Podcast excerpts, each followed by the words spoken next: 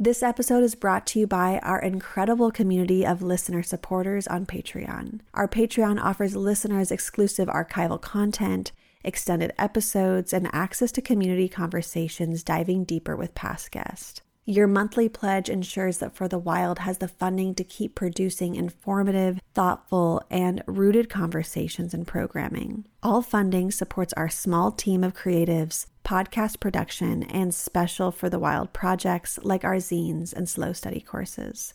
To support us on Patreon, please visit patreon.com slash for the wild. Or if you would rather make a one-time donation or recurring donation outside of Patreon, please visit forthewild.world slash donate.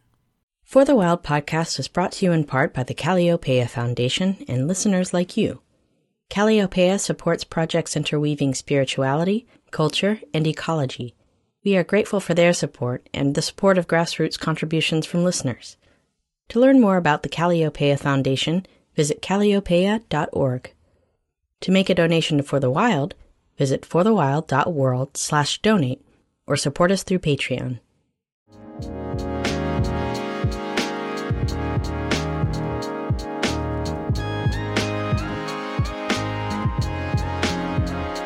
Hey For the Wild family, Carter Lou here, presenting the second episode in our Homebound series.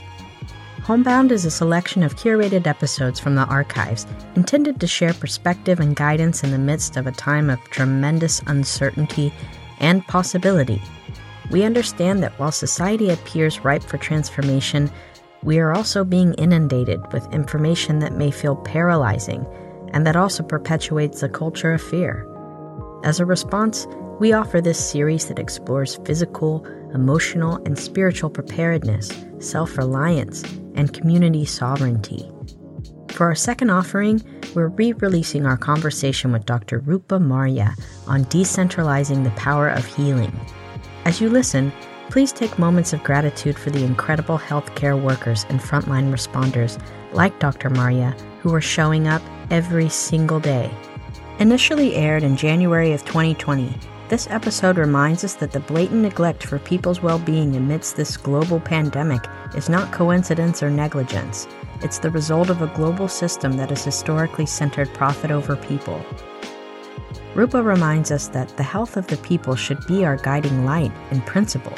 So we ask ourselves the following How can we begin investing in our own economies of care? Why is healthcare for all and the abolition of medical debt and the for profit medical system absolutely imperative? And most importantly, how can we derive our medicine in relation to one another as we acknowledge that the wellness of self is inextricably connected to the wellness of others? We hope you enjoy this conversation. And now, on to the show. Welcome to For the Wild podcast. I'm Ayana Young. Today on the show, I'll be speaking with Dr. Rupa Marya, an associate professor of medicine at UC San Francisco and faculty director of the Do No Harm Coalition, a collective of over 450 health workers committed to addressing structural issues that make health impossible for communities. When someone says, Well, how do I get involved in climate justice? You go, show up the next time a black person is shot by the police. Show up and shut down that city hall. Because that violence towards that black person is the same violence that removed the indigenous people from this land. And those people who were on this land knew how to run this land, knew how to be on this land. Dr. Marya has been working to make visible the health issues at the nexus of racism and state violence through her medical work the Justice Study, national research investigating the health effects of police violence on Black, Brown, and Indigenous communities, helping set up a free community clinic for the practice of decolonized medicine under Lakota leadership at Standing Rock, the Mni Wiconi Health Clinic and Farm, and international outreach with her band Rupa and the April Fishes. She is currently working on a book with author Raj Patel looking at the health impacts of colonization and capitalism. Through her compositions and her band, Rupa and the April Fishes, they create a sound that pulsates with the pluralism of Bay Area culture, celebrating life and the art of resistance through a wide musical palette that pulls from over a decade of playing street parties, festivals, and symphonic concerts through 29 countries with songs in five languages. Under the direction of composer, frontwoman, activist, and physician Rupa, the band creates a live experience which is a manifestation of a world beyond nations, where the heart of humanity beats louder than anything that divides us. Well, welcome, Rupa. Thank you so much for joining us. And I have to say, you have been on my guest wish list for years. So today feels like a gift to be able to be spending this time with you. Thank you so much. I'd like to begin our conversation in recognition of, quote, the body as a map of society's illness, which is a quote of yours I came across in preparation for this interview. And the notion of our bodies as a guidepost for social change is really so powerful. And I'm hoping we can begin with you sharing a bit more about our collective health and what that says about the current state of our society. Why is it necessary to think about and address health in acknowledgement of social illness? Well, I think that the same sicknesses that are impacting our planet, and by that I mean sort of the root causes of our illnesses, are the same ones that are driving a lot of the diseases that we see as hallmarks of industrialized societies. So these diseases that have at their origin an element of inflammation, um, often chronic inflammation. And so when we look at how we abuse our soil, our water, our air, these things are also manifested in how our, you know, our guts, our heart, our waterways in our own body and our lungs, how all of these things are impacted. And so I really think that the structures that we're seeing with colonization and I really say it as like the misunderstanding of the commons that these things that are necessary for everyone to live that belong into themselves and not to anybody in particular are things that need to be protected and honored and cared for because ultimately when they are not our bodies suffer. And the structure of society as has been advanced through the extractive capitalist project and the colonial imperialist project around the world those structures actually target exactly those things the commons, the soil, the dirt, the land, the water, the air, and our energy. Mm, thank you, Rupa, for that introduction. Medically speaking, what is chronic stress, anxiety, fatigue, and trauma doing to our bodies? Why must we recognize this as a slow violence? So, the chronic wear and tear of chronic stress, trauma, like you can put anxiety in there as well. All of these phenomena drive low patterns of inflammation in our bodies and deplete our bodies of the entities that actually defend our physical systems from the impacts of chronic inflammation. So, for example, anxiety, we know now actually alters which microbes can survive in your gut. And the gut microbiome is actually our first and last defense against inflammation. These microbes that live in our gut, which, you know, we have more cells on and in our body that are not us than are us. Um, so we are more another than we are ourselves, which I find um, poetic and powerful and interesting. And so these organisms in our gut actually modulate our immune system. They modulate our emotions. They modulate our neurologic development and our immune system development. And so, you know, when there is anxiety and stress and trauma, these things, it affects us down to our very cellular level. And when those microbes are depleted in our gut or altered in certain ways that we don't end up having the ones that can protect us from inflammation, the inflammation kind of continues and smolders, which leaves us vulnerable to all sorts of diseases. One of the most interesting things I have found is the relationship of diabetes to inflammatory processes that are related to things like self determinism. So, you know, indigenous groups that have greater sense of autonomy and self determinism are protected from development of type 2 diabetes, which I find totally fascinating. So, what is the connection between that decolonizing reality of being able to advance one's own agenda for one's people that isn't dependent on imperialist structures or imperialist permission? And so that to me suggests that there's something deeply going on with how our social systems and our minds and our cosmologies are translated down into the molecular level of our bodies and interpreted through the cellular communication between those organisms that are absolutely necessary for our life in our microbiome and around our skin inside of us, and then our own cells. And I think that as the science becomes clearer, we'll come to see that these things are in very deep communication, not just within our bodies, but between our bodies and our surroundings. So that, you know, if we're living in a sterilized soil, eating food that has been sterilized by the use of fossil fuel inputs in our food system. So, all the synthetic pesticides, herbicides, and fertilizers that we use in our food system widely in conventional agriculture completely destroy the life of the soil, the vibrancy, uh, the fertility, and the microbiology of the soil. So, these systems are all operating at the same time and they're interrelated. And I think this is what climate change is showing us. This is what it's bringing to the forefront is that you actually can't talk about diabetes without talking about what's happening to the soil without talking about the built environment without talking about the toxic exposures without talking about the violence towards black brown poor and indigenous people that is a part of the engine of this society. And so to remove any of these pieces from each other you miss actually seeing the whole thing and so that's why this systems level thinking is crucial for actually obtaining the correct diagnosis. Without the correct diagnosis, we will simply be offering insulin to the disease, to the patient, you know, whose pancreatic cells are not producing enough insulin, rather than seeking the question like, why are so many people's pancreatic cells pooping out on them? What is driving this? And so that is what I'm interested in is what is driving this and how can we create solutions that will decentralize the power of healing which is truly to decolonize is to empower people's healings through multiple and local modalities where they are involved in structural change that makes these diseases rampant.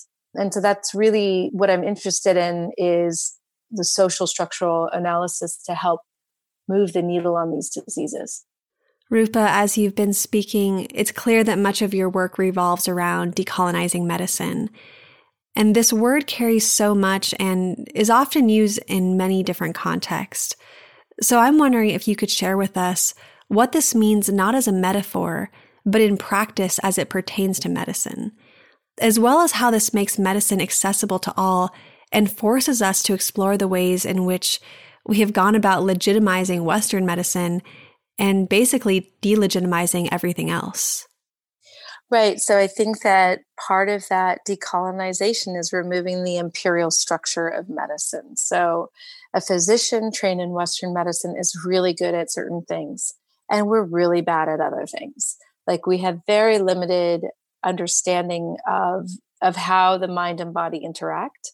We have very little understanding of how social structures impact illness we have very little understanding of how cosmologies like people's understanding of who they are and why they're sick and what medicine means and how they get well. That these are things that have profound and subtle effects on the body. We have very little understanding of how plant medicines work to support health and how traditional medicines work to support health traditional medicines from around the world. And so that being said, I think if you think of colonialism as a system where power is centralized for the purpose of exploiting resources to concentrate the profits of those resources in the hands of very few people, often pulling wealth away from the communities, like extracting that wealth off to like some remote location. The power in that system is not within the hands of obviously those who are colonized, the vast majority if you look at the wealth inequality that has been really driven through neoliberal policy around the world, but especially you see it here in the United States, very profoundly here in the Bay Area. That's it's the same structure. Colonialism isn't simply just brown and black people being oppressed by white people around the world. It's happening within societies. It's happening, it's happening all over us, all around us. And so decolonizing is really, uh, to me, I see it as a system of decentralizing that power, of localizing that power, and reconnecting those things that had been divided and conquered. And for me, that really is reconnecting ourselves to the earth, ourselves to each other, and ourselves inside our bodies, like understanding who we are and what medicines work for us and what medicines don't.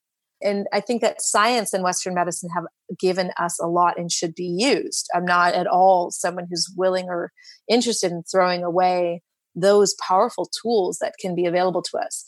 I also believe that there are other modalities that are, you know, equally powerful in different contexts and sometimes in the same context. And that those things should be integrated and really brought to bear on how people are able to heal. Thank you for that, Rupa. Now, I know that many of us are familiar with the horrors of our current healthcare model, given that over half of all Americans struggle with healthcare costs. So, I'd like to transition into a conversation on medical debt and the for profit sector of medicine.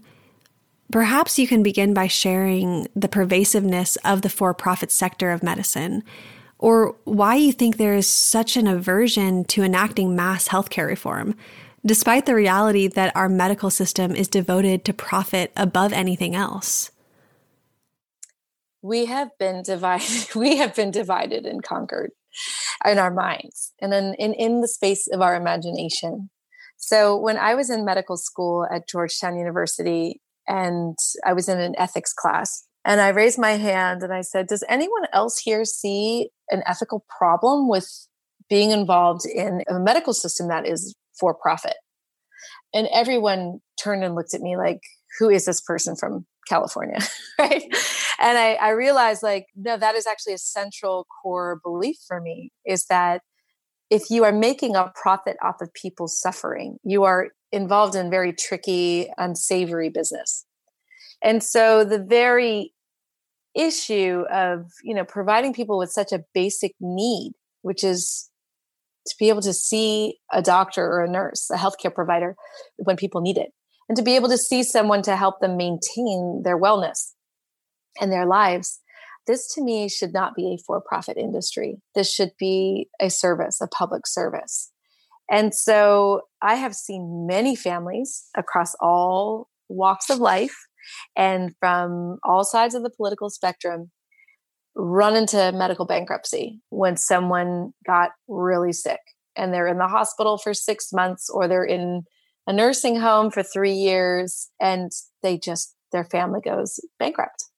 It is the number one cause of bankruptcy personal bankruptcy in the united states which to me is is criminal that we have a society that is so wealthy and cannot managed to find a way to take care of its own people. And so I am a big fan of Medicare for All. I'm very excited that I just got appointed by Governor Newsom to sit as a commissioner on this Healthy California for All Commission, which is to find a way to bring universal health care to all of California. And so I have a very deep belief that we can do this. We have to restructure our priorities. But I think that it is something that all people deserve. All people deserve it. Mm, Rupa, I absolutely agree that all people deserve health care. It's ridiculous that when our people are trying to heal from an injury or illness, they also have to deal with the stress of debt. I mean, how are people supposed to heal well with the stress and the inflammation and all that it brings? It's insanity. It's just a really insane system. And well, anyways, before I go down that rabbit hole, um, I I want to go back to this presentation that I revisited that you gave at Bioneers in 2017, where you discussed the free community clinic where you helped support at Standing Rock. And you shared how the space for the clinic was radically different than what we're used to. The exam rooms were big enough to fit a whole family. There was to be a ceremonial space, a children's space, an elder's space, and classrooms all within the clinic. And this got me thinking about what it would look like if we centered health in our national dialogue. So I'm curious to ask what do you think society would look like if the pursuit of health was the foundation of our organizing? Well, I think we would not be spending as much money on the military. And that would actually free up a lot of budget to do some very exciting things. I think if we centered health and wellness, we would not allow the toxic pollution we do allow right now. Basically, right now, industry runs our public health in this country. Industry dictates what the public is exposed to, what the legal limits are of exposures. Lawmakers are in the pockets of these industries, which I've seen here in our own Oakland. You know, people who are apparently progressive candidates are being supported by the same polluters. You know, the second largest air polluter in in the Bay Area is the AB&I Foundry and so these corporations are buying off our politicians. That should be illegal. The health of the people and the wellness of all people should be our guiding light and principles. And the health of the earth and the health of the soils and the health of the water. And so these things are things that I would say that indigenous peoples around the world know and our California tribal people know. And so I, I would love to see, you know, a way where we would prioritize that as our guiding light and really shape everything around that. Because then our cities would become more livable. Public transportation would be free because why should it not be? I mean, it's ridiculous that we have more billionaires per square foot in California than anywhere on planet Earth.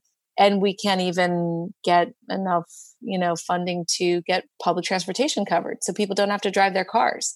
Imagine what that would do for fossil fuel use but we don't do that because we allow those industries so we allow the google buses to run through san francisco and completely change you know fuel the housing crisis essentially. We allow these you know corporate buses and corporations to dictate how public life will be. It would be amazing to have health be that guiding light instead. I'm thinking about some of the incredibly harmful and abusive parts of Western medicine especially its history of involuntary testing and forced sterilization. In some ways, it seems like the medical field hasn't been forced to reckon with these injustices because it is such a vital field that we are almost all dependent on. So, I'm wondering if you could discuss what you think proper reparations from the medical community should look like. Yes. So, medicine has been used, used as a tool of empire you know, since the beginning of the colonial project in Africa, in Asia, and here in the Americas um, to the indigenous peoples. Absolutely, there needs to be reparations and accountability because that violence is a part of our our history. And when you look at the current dynamics within the medical institutions, and you see how medical racism still exists, whether it's conscious or unconscious. It's criminal. And I don't think that if we do not contend with our past, there's no way we can heal our present or go into the future with any different outcomes. So, absolutely, medicine has been weaponized against oppressed peoples. And we need to repair that and be accountable to that and change it because those systems are still in place. You know, it might not be happening the same way. The forced sterilization of Indigenous women performed by doctors of the IHS in the United States up until the 1970s. That is not happening today, but that that system was never held to account for the violence, the eugenics and the violence that was practiced by licensed physicians. So absolutely, we need to be accountable and we need to repair. And that's where, you know, Western medicine as a practitioner of Western medicine with a eye for decolonizing. For me, it's always, you know, I, I hold my training with a great deal of respect and also a degree of skepticism to try to understand the best way and the best thing I can do for a particular patient. And as we're talking about reparations, I'm curious what these reparations would actually look like. What would tangible forms of reparations be? Oh, God, how do you repair testing on someone without their knowledge? I mean, that's like that's like Nuremberg trials, you know? That's the, the stuff of Nazi Germany. How do you make repairs for that? I don't have a sense of what that looks like. I think for California natives, I would love to see rematriation of land and sacred sites. I would love to see Indigenous people in charge of any industry and development in California. I'm having the capacity to veto anything that we do and the capacity to lead. So I think that, you know, reparations would take its form with every different group that has been harmed, would need to take a different form with every group. But I think that it, I think the first part to that is acknowledgement that this has happened. And that is something that I would love to see happen. And now that there are more women of color in positions of power in institutions of medicine, these dialogues are coming up, which is exciting. I really agree with you that acknowledgement is a good place to begin and that there will never be a one size fits all approach or solution. Yeah. Now, I'd like to turn towards your work with the Do No Harm Coalition and your commitment towards chronicling what the absence of justice does to community health. As I understand it, the coalition was formed in response to ongoing police violence in San Francisco and the 17 day hunger strike by the Frisco Five. There are so many threads to pick up here, but perhaps we can start at the beginning. What are the long term physical and mental health outcomes of police violence? And why is it necessary to discuss police violence in context to public health? Well, the sixth leading cause of deaths for African American males now between the age of 20 and 35 is police violence. So it's up there in the top 10 of things that kill young Black men in the United States. So I feel like anything that is up in the top 10 deserves special attention. Not only that, it is a top killer of young Black men in this country, but the the process by which justice is either attained or not attained for families after that person is killed really exposes kind of widens the wound. So if the wound is the killing and there's no justice that wound is not healed. It's actually widened. And there is it becomes an erosion of the very fabric of civic trust which is needed for good governance and an operational society and so the wound to the social body when there is a police killing, when someone who's entrusted with public safety is actually terrorizing the public, and that it's happening in such an overtly racist fashion, discriminatory fashion, then that institution that is doing that harming it needs to be brought into proper alignment with the with the goals and the vision of our society. And so with police killings, I've seen firsthand how people are traumatized and how the process of trying to seek justice in a system that was never created for the justice of black and brown people how that frustrates their healing and compounds the trauma it re-traumatizes them. And so it feels like a very mm-hmm. important issue for the healing of our society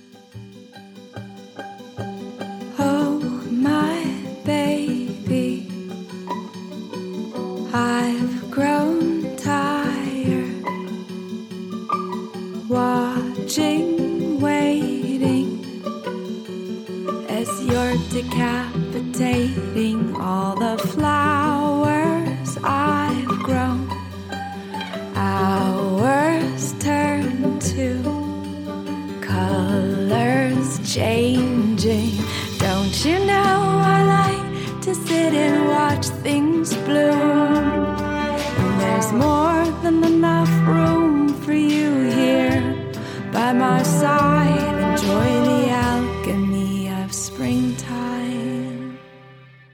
In relationship to state sponsored violence and the long term trauma it creates, I'm thinking about the ongoing crisis at the border and the daily terror inflicted by ICE and Border Patrol.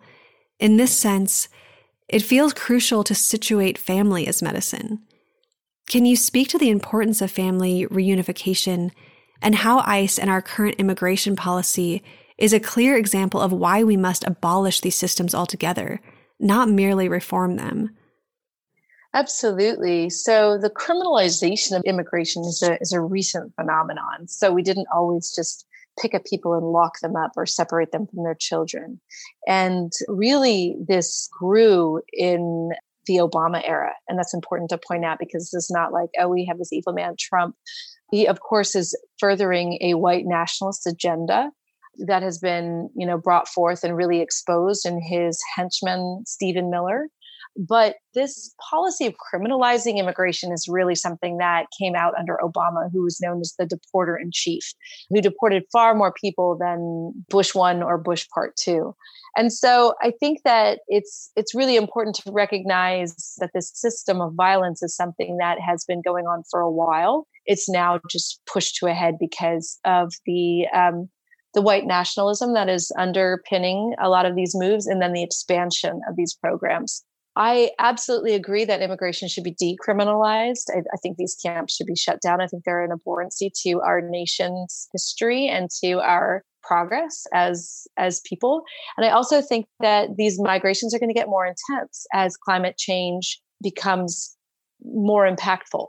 And those groups that will be hit the hardest are the poorest and those people are going to move. They're they're going to move to become secure in their ability to find food water and shelter. And so it is a good time to prepare ourselves for this movement that is coming and it's already it's already coming. Um, so i definitely support the decriminalization of migration. It's a natural phenomenon that's been happening for thousands hundreds of thousands of years. And to find a way to you know absorb and and really work with people and work with other countries that are struggling. Um, so instead of being involved in meddling with Central American countries' power structures, um, to really let those countries thrive. You know, most people I know from Mexico who are here prefer to be in Mexico. But when our government is involved in drugs and um, arms trafficking, it doesn't help that society be stable. And that is something I've noticed as an agenda item of the United States in foreign policy is that it really does not want to see brown and black countries thrive. And all of the countries that we are bombing currently and for the last 20 years have been brown and black countries. So that this legacy of racism, of imperialist racist agenda of the United States is something that's being perpetuated, you know, right now. It's not something that was just there in the founding of this country where indigenous children were stripped from their parents up until the 1970s and taken away so that they could be grown up in white assimilated situations. This phenomenon is happening today. It's not something that just happened 30 years ago or 200 years ago. This is an ongoing project. And that's why it's important to recognize that, you know, if we can't dismantle these things as as people, they will continue to recreate trauma and and inflammation. Rupa, I want to read a quote of yours. Quote One of the central challenges of health disparities research is using the language and methodology of the oppressor to document the experience of the oppressed. Do we need data to tell us just how traumatized POC are by police violence? How does the act of doing that study reinforce the very structure of white supremacy that drives this violence and trauma for POC? Can we develop new methodologies to liberate ourselves from the limitations of Western pedagogical structures as we work for the collective liberation of all beings from systems of oppression? This question invites the radical imagination into the spaces of healing, for I believe it is through the realm of the imaginary we will find the paths to healing, which has been deeply divided. Mm, Rupa, that is such a beautiful quote, and I really resonate with how you're weaving the imaginary realm into the healing path. So thank you for speaking so clearly to this. And I know that much of your work is indirect acknowledgement of the ways in which white supremacy and colonialism are ever present in the medical field. So I'd like to talk about the challenges of addressing health disparities, particularly in terms of colonial methodologies. How are you imagining a framework that mitigates re traumatization, both in terms of research and care? Yes, I think that that's that's like the that's like my life work. I feel like, you know, right now we're imagining a project in partnership with poverty scholars, so homeless folks who are developing their own paths of homefulness, with indigenous women here in the urban environment who are rematriating land, with formerly incarcerated people who are learning organic farming techniques as a livelihood, and with undocumented folks who are learning farming as well. And one of the questions we have to, that we're thinking about together is you know if you can give access to food training how to make your own food and land what impact does that have on health and so in that question which could have really powerful data that could be used to drive policy. That question is something that has to be driven and inquired and and developed by these people who are asking the question. And so instead of being a research that i do that like hey i want to study your bodies for these things that i want to know it's more of a sitting together in, in in a space of inquiry to say what can we know here and how can we know it and what are the ways of knowing that are important to us in our different capacities and in our different ways of coming here together. And so, what's created is a real deep space of solidarity and inquiry into how to use different tools that might be available to us, how to rip apart tools that feel violent and intrusive and reframe them or reshape them into something that has a more liberatory energy to it. And so this is a space of really active, creative engagement. There's a wonderful book called Decolonizing Methodologies, which is about research in Indigenous communities led by Indigenous investigators. And that's a very inspiring book. And then there's the work of Tiny Garcia, Poverty Scholarship. So she wrote this book, Poor People Led Theory, Art, Words, and Tears Across Mama Earth. And that book is also very inspiring for seeing, you know, what are ways we can really partner and be in service and accompany groups who are historically struggling to uplift help uplift them in their struggles help participate in moving the needle on the things that they need that they identify. And so you know i, I have trouble in the health disparity space because it feels that it becomes an, a morbid fascination in the and how our bodies are being violated by the structures that are crushing them. And i'm i'm not interested in that morbid voyeurism. Um, i'm interested in you know radically redistributing power and resources.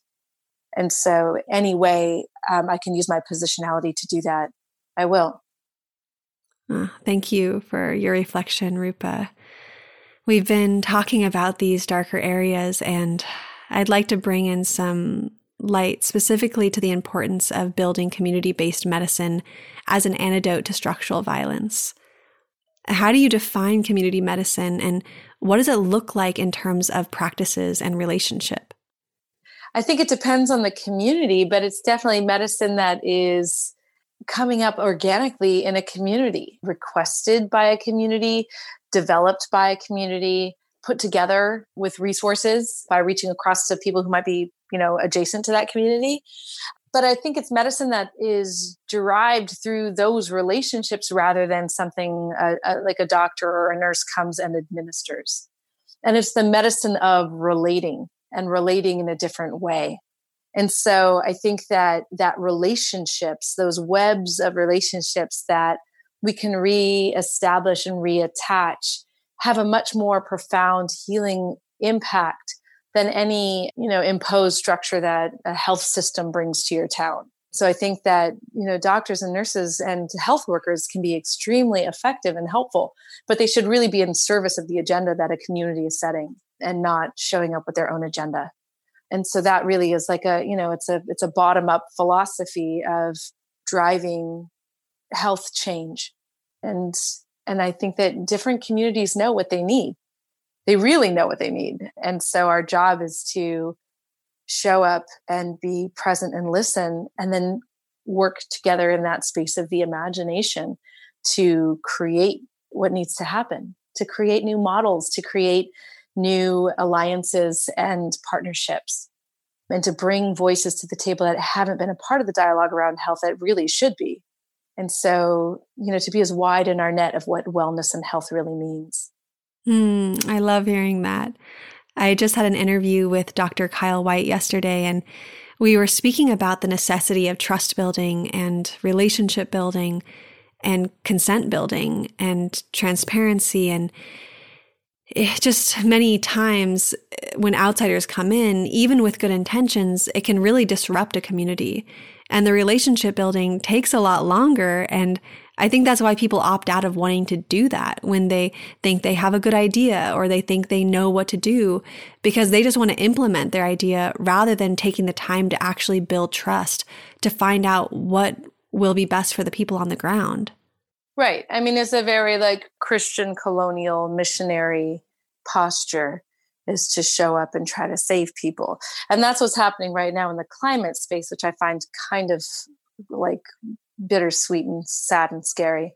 Is that, you know, we're here at the precipice of human existence being threatened by climate catastrophe as the end expression of the colonial project. So if you go around the world and conquer everybody who knows how to live on their lands in a balanced, ecological, sustainable way, and then impose structures, um, different religion, different structures, different industries on those lands that can then extract the resources from those lands you can't live in balance. It's not balance. It's, an, it's a highly imbalanced system.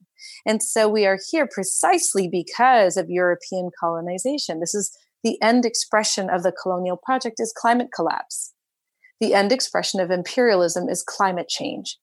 And so the people who are positing the solutions right now as they're gathered in Europe, in Madrid, they're European. They're largely the global north and it's you know it's striking to me to think that the, that a system of thought that would lead us here would never be the one to actually solve the problem because the problem is a system of thought. And so how do we empower those people who knew how to be on this in their places to really seize the agenda of how we are together here on this earth? Because clearly this way hasn't worked. It doesn't work. It drives illness on every part of our on the planet and our bodies and between us. And so we need to be hearing from those voices that are already speaking. They've been speaking for 600 years about how to do this differently. And so i really follow those voices and i i'm excited to see them rising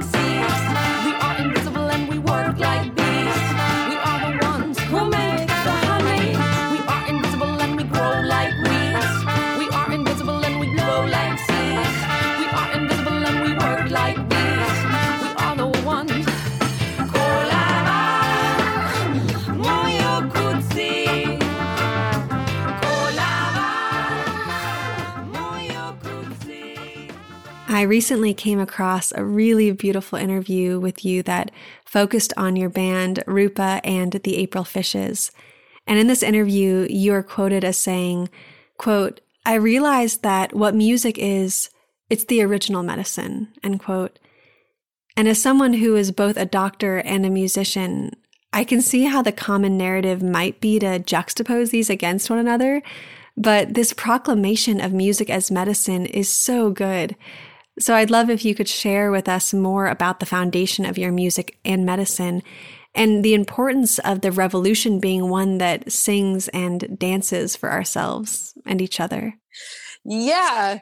Well, I think that anything, any big lasting social change has to come out of joy. I don't think that lasting social change comes out of violence or comes out of imperialism that i think that that's all temporary but the things that last are things where there's a balance and a and a dance and joy And music for me is joy. And it's a way that I can express some of the heavy and hard things I see when I'm sitting in the hospital with patients witnessing the things that I witness and turn it into something hopeful and heartful and healing. And so music has this powerful alchemy that way to shift our nervous system's vibration, to resonate in our bodies, to move our bodies, to elevate our perspectives, and to make us feel joy. And so I think ultimately, you know, even though we're talking about these really heavy things, because they are heavy, underneath the challenges and and kind of pushing the agendas is joy is a, a, desire to see people thrive a recognition of what that looks like when people are in harmony when people are harmonizing with their environment and other beings in their environment what that looks and feels like and tastes like that beauty that joy that power. So that to me is really you know inspiring and i married a farmer for that reason an amazing man who's a beautiful farmer and the way he dances with the earth and the plants is just beautiful. It's so beautiful and i can see his joy in how he tends the earth and so that really is the way that music heals me. Mm, thank you rupa for sharing some of those personal pieces and yeah, I think that the revolution needs the healing of joy. What's happening right now and what has been happening is heavy and devastating. And I was with a dear mentor, Joanna Macy, and she was at Cougar Mountain for summer solstice. And we were sitting around the campfire and she was speaking a poem.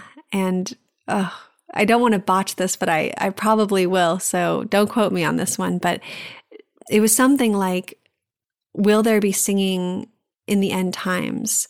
Yes, there will be singing about the end times or, or something like that. Or will there be singing when the dark times come? Uh, you know, that kind of, um, yeah, that type of message. And I thought that was so beautiful. And I really do feel that finding joy and community is necessary for our survival.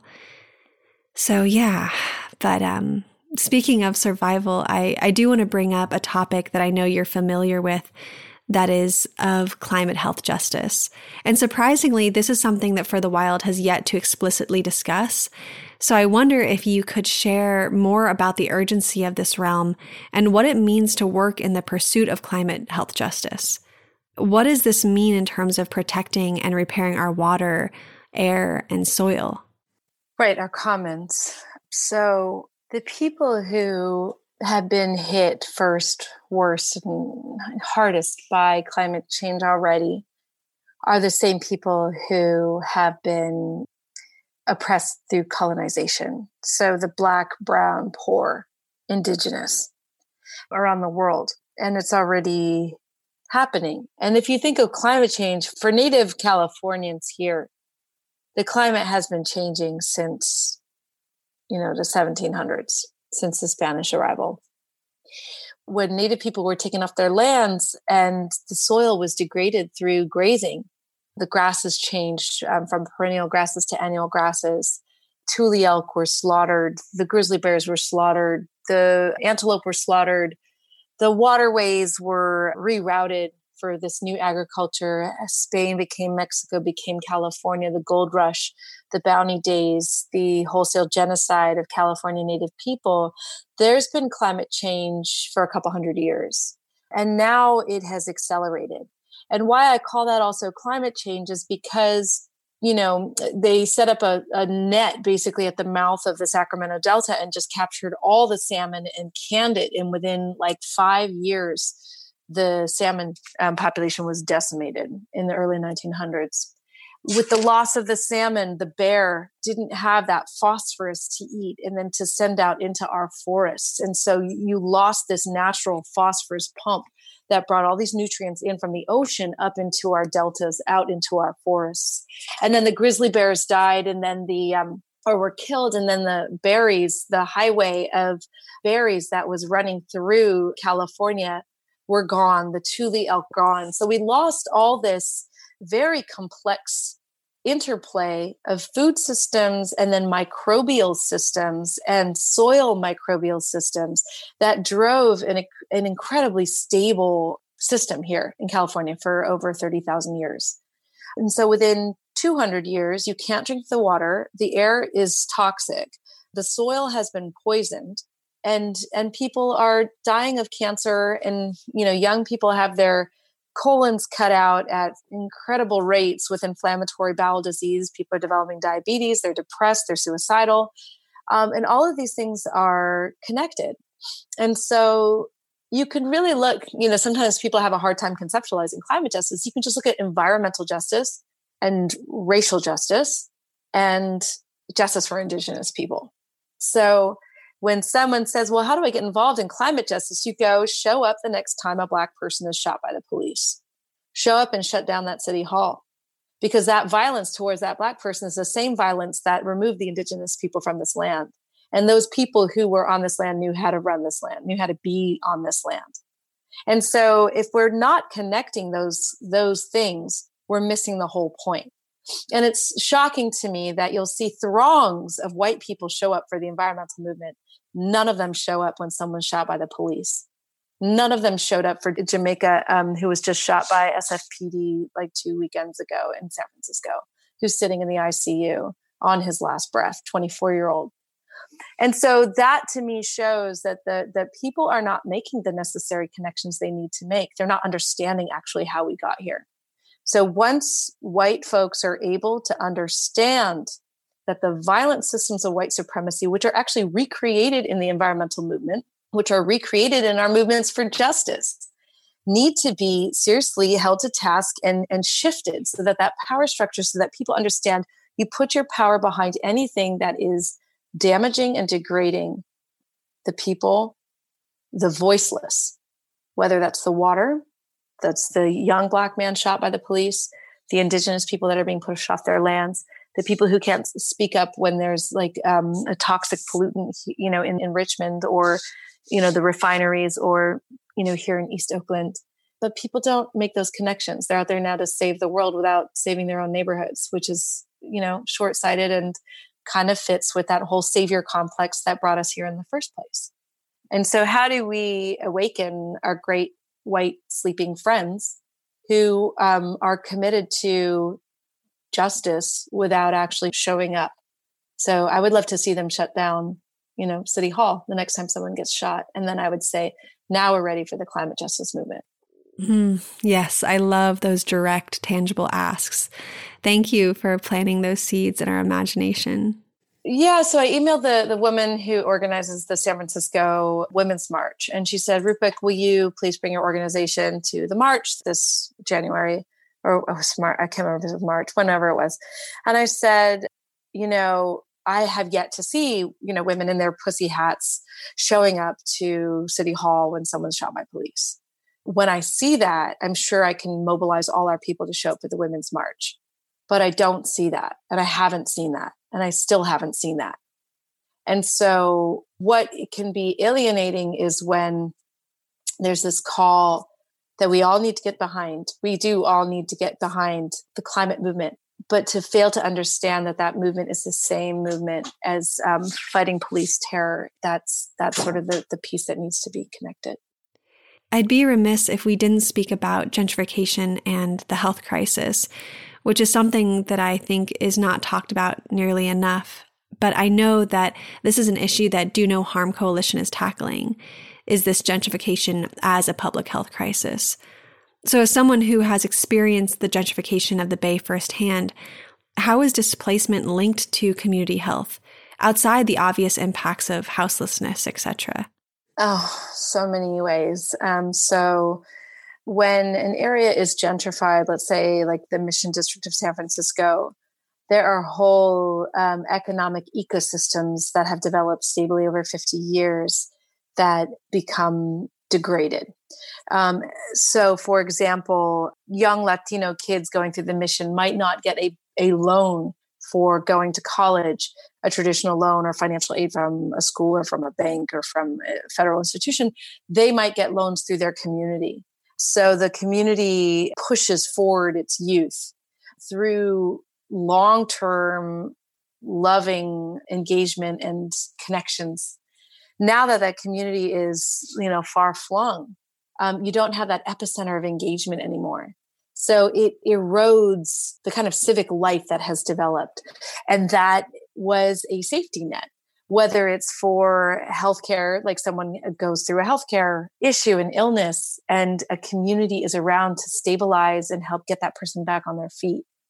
Through gentrification and the, the moving in of wealthier white and Asian groups to the mission, you don't have that same kind of system anymore. It's less resilient. And that impacts all sorts of people's health, their mental health, their um, capacity to stay in their homes longer if they're elderly, to stay in their homes in a safe way, and um, their ability to live and work in their communities. So it has far-reaching effects. It's also, you know, there's many many areas where gentrification has been shown to be bad for health outcomes. So I think it is a very important important problem. Oh, thank you for speaking to gentrification so clearly as I'm sure many of our listeners are feeling the pressures of this in their communities. And I just really love how much your work, if not all of it, reiterates the importance of root cause analysis, which is something that feels so close to us at For the Wild. You know, sitting with the ultimate truth that nothing will change unless we address the root of the problem, not the symptoms. yes. So, in closing, Rupa, I'd love to open the conversation to anything you'd like to share or what you see as realistic, a more immediate system change, or perhaps you could share what you've learned from medicine and music when it comes to shedding our identities as consumers and participating in the world in a meaningful way or more meaningful ways, or or even if you'd be willing, you could share a little bit about your forthcoming book with Raj Patel. Uh, basically, I'd just like to leave the space open to however you'd like to close this conversation. Oh, thank you. Um, and thank you for inviting me to talk with you. Um, I would just like to say that this is an extremely exciting moment in human history.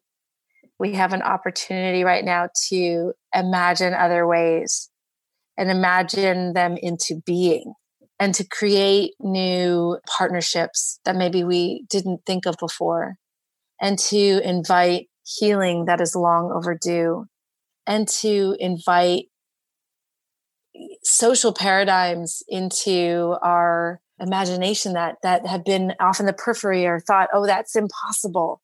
We can't do that. It's it's a time to bring those things to the table and to bring new relationships to the table and to learn new tools of humility being on stolen native territory and to learn new ways of relating to each other or maybe reawaken old ways of relating to each other. And so I am excited for the future and I'm excited for what the young generation is bringing out right now. And I'm excited for the awakening together to really seize power back into the hands of the people for the improvement of our health and for imagining kinder, more awakened, more inspiring society. Mm, oh, goodness, Rupa, thank you so much for this profound conversation. You are such a warrioress for our times, and I really appreciate the way you show up in the world and all you do for our collective survival. Thank you. Thank you so much.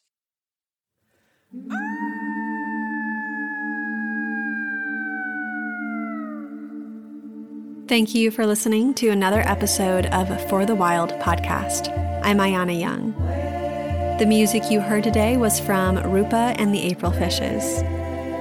I'd like to take a moment and thank our spectacular podcast production team Aidan McCrae, Andrew Stores, Carter Lou McElroy, Erica Eckram, Aaron Wise, Francesca Glassbell, Hannah Wilton, and Melanie Younger.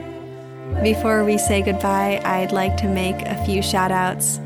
One, if you want to support this podcast production team in bringing you this content week in and week out, please make a donation at patreon.com backslash for the wild. Also, if you haven't rated us on iTunes, please do so as it really helps build our community. And lastly, sign up for our newsletter on our website at forthewild.world. All right, folks, until next week.